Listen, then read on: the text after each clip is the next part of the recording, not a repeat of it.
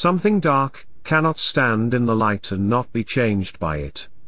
I talk about the first book as a war of self and it's true it was not just for others but in large part it was for myself too.